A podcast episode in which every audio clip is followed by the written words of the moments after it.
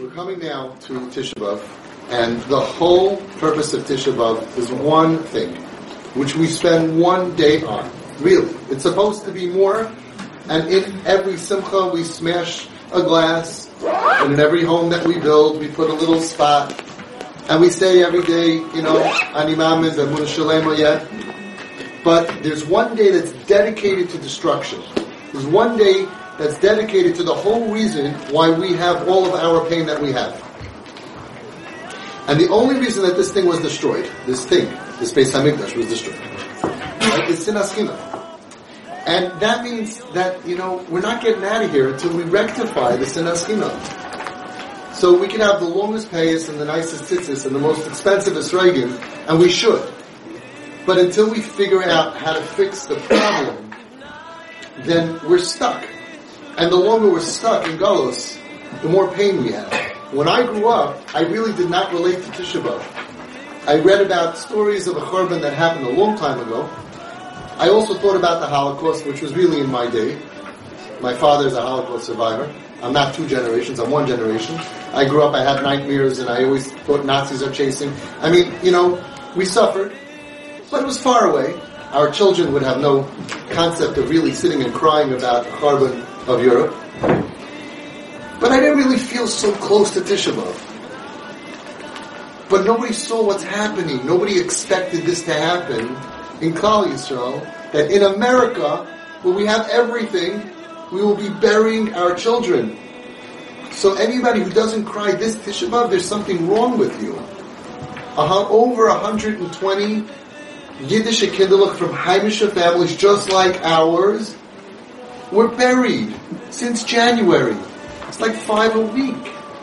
Whether it's suicides, whether it's overdoses, which are coming from tremendous pain. I mean, we're just, when we sit down and cry Tisha B'Av, I mean, we can really cry.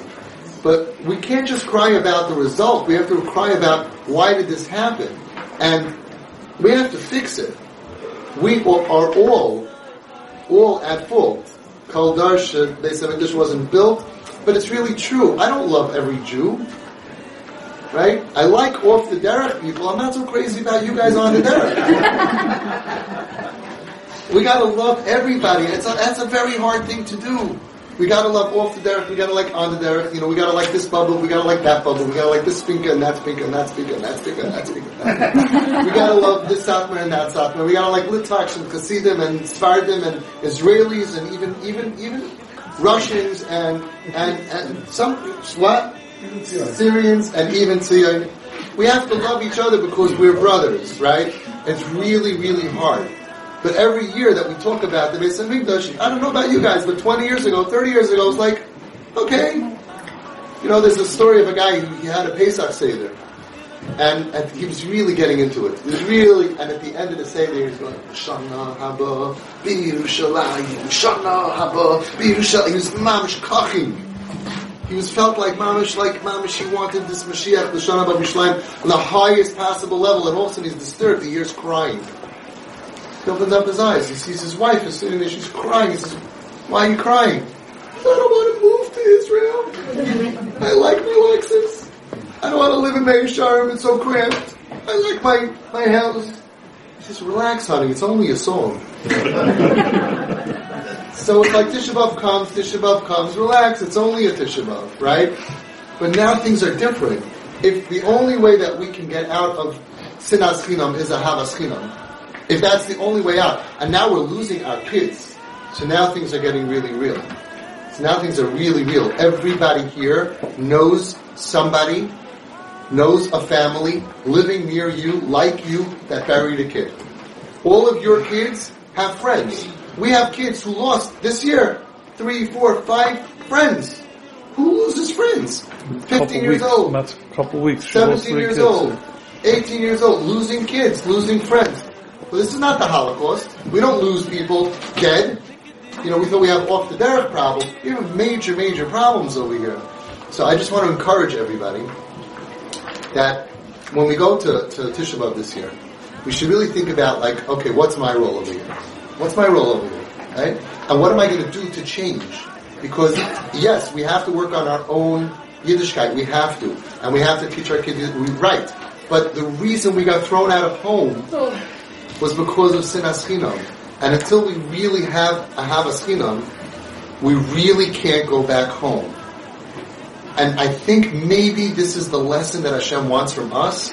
Because if we're throwing our kids out of our home, if we're saying, I can't tolerate you because you're not good enough, there's no way that we're getting back to our home.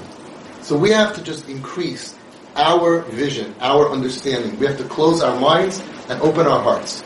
We have to realize that we're living in a dar, that there's thousands and thousands and thousands of kids all around us that are suffering and in pain. And when we go home Friday night and we close the door and we don't walk outside to find somebody in a park and give them a hug, we're doing an avla. We have to realize that when we go to the Shell station, or we go to the gas station, or we go to the 7-Eleven, and you look around, these are all Yiddish kids with a story. These are all hurting kids. Think about it. What would the Baal Shem do today? What would any tzaddik from wherever you're from, what would they do today? They would go outside, they would go out at night, they would go out 12 o'clock, 1 o'clock, and they would hug these kids back to life. They would hug them and they would say, we love you, we want you, you are good, don't be tzabrachen, don't be depressed. We would use the tools that we know work.